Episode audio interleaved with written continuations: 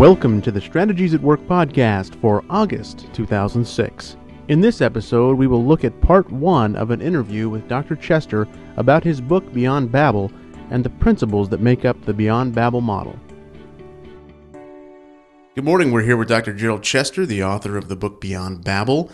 It's a book that is reworking the culture of business today by telling folks that what they're doing is more significant than just punching a time clock and putting food on the table. It's changing the way that we think about what we do.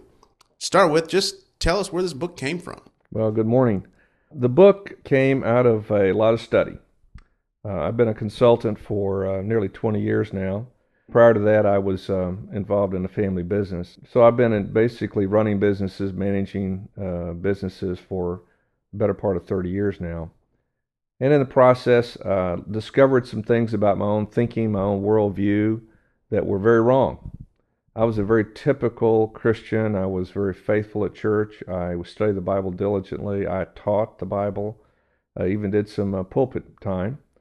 And um, thought I had a pretty good understanding of what work was all about. And my, my theology of work was basically work was what I had to do. It wasn't really what I was called to do. It was more what I had to do to make money, to support my family, and to tithe and to support ministries. And that's why most people look at work. So work really has no eternal significance. God doesn't really put any value in it. And we work just because we have to, not because God's pleased that we work. So that's pretty much was my, was my theology of work. And in the early 90s, somebody challenged that theology. And being a, hopefully being a reasonable student, I took the challenge on and began to look at that and evaluate that and ask myself some hard questions like what does the Bible really say about work? And that drives drove me back to Genesis chapter 1 and 2. And what you have there is God's account of creation and particularly his account for the creation of man and why he created man. And what he tells us in Genesis 1 is that he created man to rule his physical universe. What that does is tells us that God created the physical universe. You have a spirit being who we understand to be God who calls into existence the physical universe. That's how he created. He spoke it into existence. That's what God did. And then after he did that, he then said, Okay, I'm going to make man. In fact, he said, Let us make man in our image. In other words, he knew that to rule this physical creation that he had made, man needed some of God in him, some of the character and nature of God in him. So God created man and he put him here to rule his physical universe. So that's the big responsibility that man has. What happens to most people, most Christians that I run into, is they, they get focused on Genesis 3, which is a record of the fall of man. And most of the Bible then seems to be focused on redemption of man from that fall. But that does not in any way negate or detract from our responsibility to rule. We still have the responsibility to rule God's creation. So, what we have to do is recognize that and begin to realize that the best way for us to rule God's creation well is we need to be redeemed people.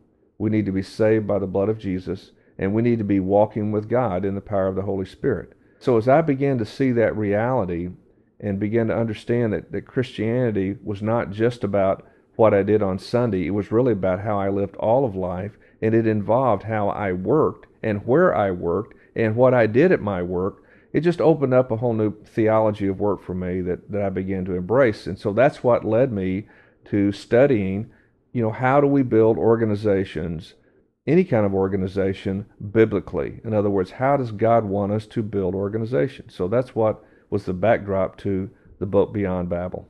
You say you got this challenge in the 90s, about a decade ago or so, I would guess. Well, in the early 90s. Early 90s, so uh-huh. more than a decade. Your book was published a year ago. What happened in that 10 plus years that led you to, okay, now I'm going to write this book?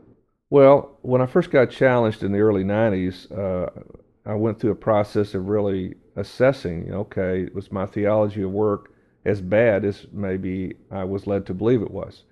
It took about five years for me to really settle in on that reality that it was bad, that it was wrong.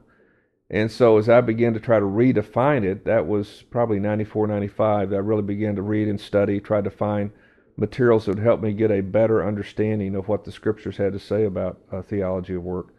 And that process went on for probably five or six, seven years. It wasn't until the early uh, part of the 21st century, probably around 2001 or so, that I really began to kind of all began to kind of click for me. It all came together, and I I began to realize that to get my clients up to speed with where I was in processing this theology of work, I needed a training venue. I needed some training tools. So that led me to start doing seminars to try to train my clients. I knew I couldn't go to a client site and, and spend two or three hours teaching them what I was learning about biblical theology of work. I needed a more of a seminar setting to do that. So that's how that happened. And it was after one of these uh, first seminars, probably 2002, 2003 timeframe. At the end of one of these seminars, I said something that I didn't even know I was going to say and had not planned to say, but it was about the next seminar. And it, it, it surprised me. I didn't know what it meant. And, and now looking back on it, it was the Lord prompting me, telling me that to go on, that there's more here. And as I began to research and look at, okay, what would I teach next? I began to realize this need to be needed to be written. So that led me to start writing on the book in uh, in 2003 2004 timeframe. When you talk about that our Christianity is not uh, a Sunday only thing, but it's something that needs to be an everyday of the week thing. You're not talking about strictly evangelizing in the workplace, which is what I think a lot of people think of when they say they need to take their Christianity into the workplace. Explain to us exactly what you mean by being a Christian in the workplace. Okay, well, let me just contrast that to my former theology of work. My former theology of work was basically work was about making money, and I knew I wanted to be a Christian in the marketplace, but it was basically be ethical and evangelize when you can. So that was pretty much the end of it. Ethics and evangelism was the end of Christianity.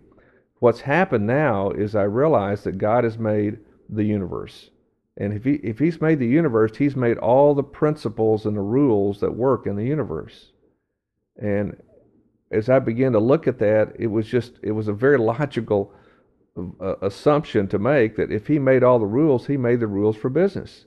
Why would be business be excluded from God's uh, rule making? So he made the rules of physics, he made the rules of mathematics, he made the rules of how we raise our children, how we run our churches. He made the rules for how we run our businesses. So that's how I began to embrace, you know, a holistic view of Christianity. So now I'm taking the Bible and the Bible is my handbook for business. In fact, I have a, a, a copy of the Bible that I have put a cover on, and on this cover I have put a title and the title is The Handbook of Organizational Excellence and Prosperity.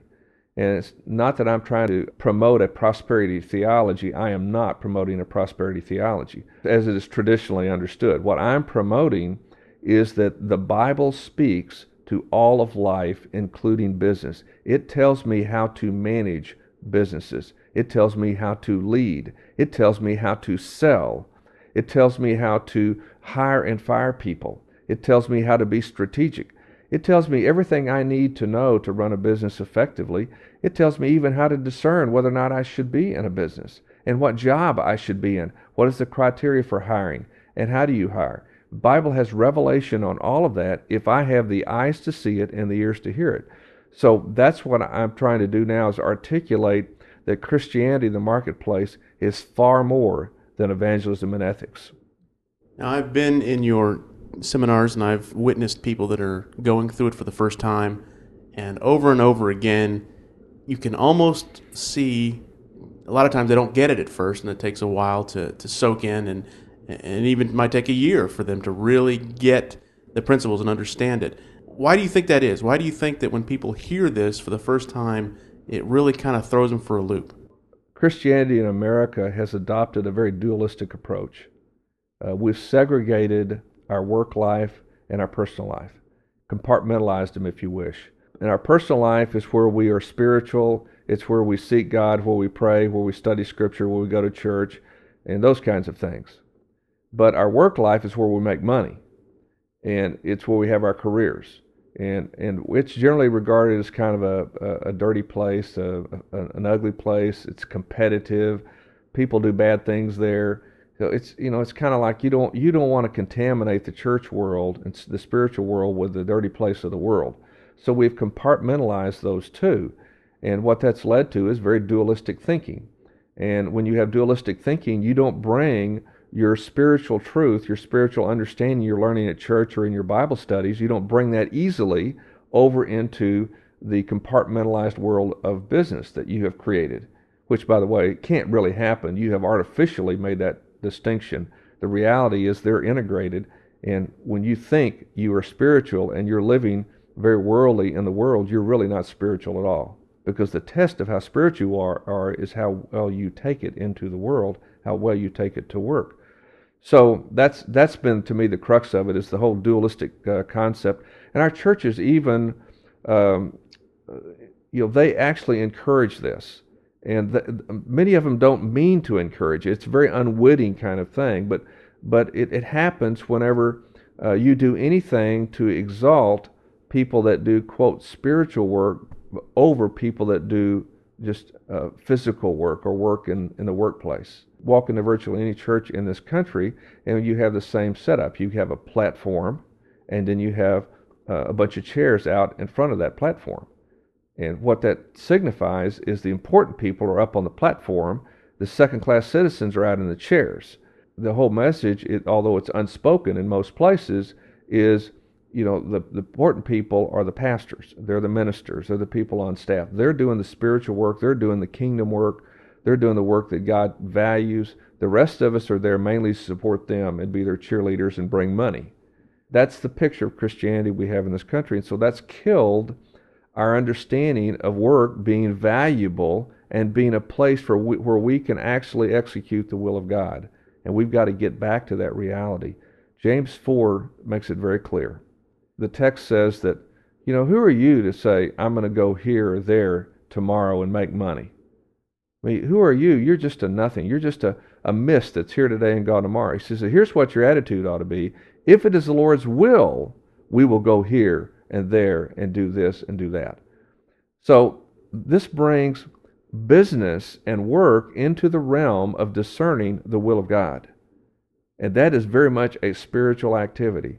So, business at its very fundamental core is about discerning the will of God.